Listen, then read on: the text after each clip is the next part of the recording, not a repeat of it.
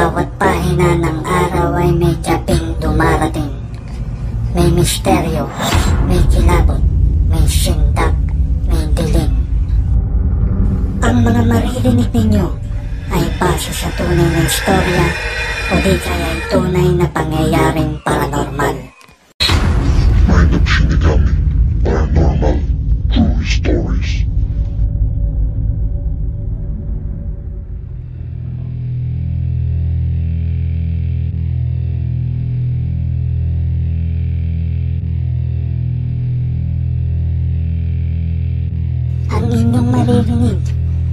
base sa tunay na karanasan ng istorya mula sa FEU Horror Stories True to Life Story sa FB mula sa panulat ni Erica aka Eka na may pinamagatang ang lalaki sa may kortina.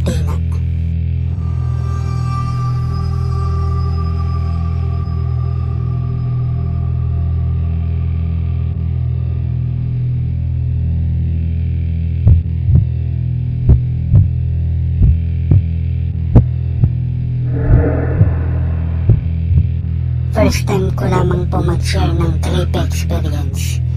Actually po, hindi aking experience.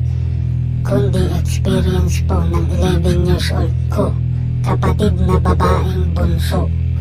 Bago po ang lahat, ako nga po pala si Erica, aka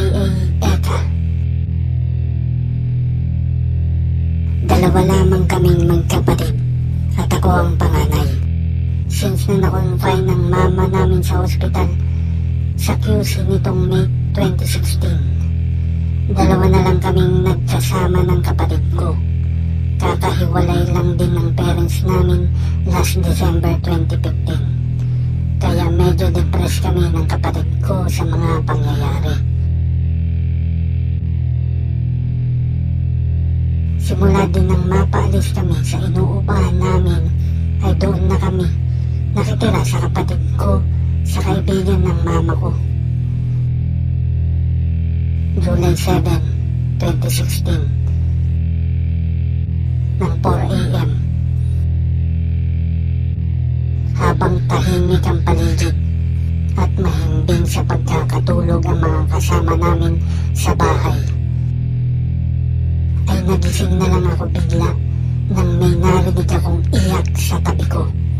Umiiyak yung kapatid ko habang nakatakip sa mukha niya yung mga kamay niya. Tinanong ko siya, O Nicole, bakit ka umiiyak? Habang tinatanggal ko yung mga kamay niya. Sinabi niya sa akin ito ng pabulong, Ate, tignan mo, may nakatayong malaking maitim na lalaki sa may kortina. Kapal ng buhok at puti lahat ng mata na nakatingin sa akin.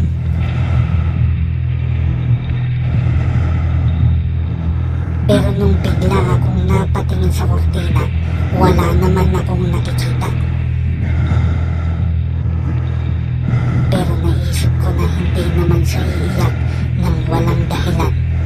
So totoo talagang nakakita siya. Bigla akong natakot at kinabahan ng sobra.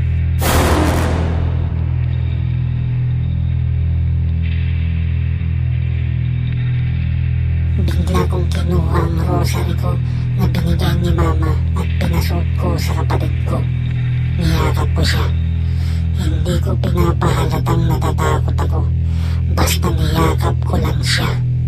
Sabi ko sa kanya, magdasal tayo para mawala na yung nakita mo.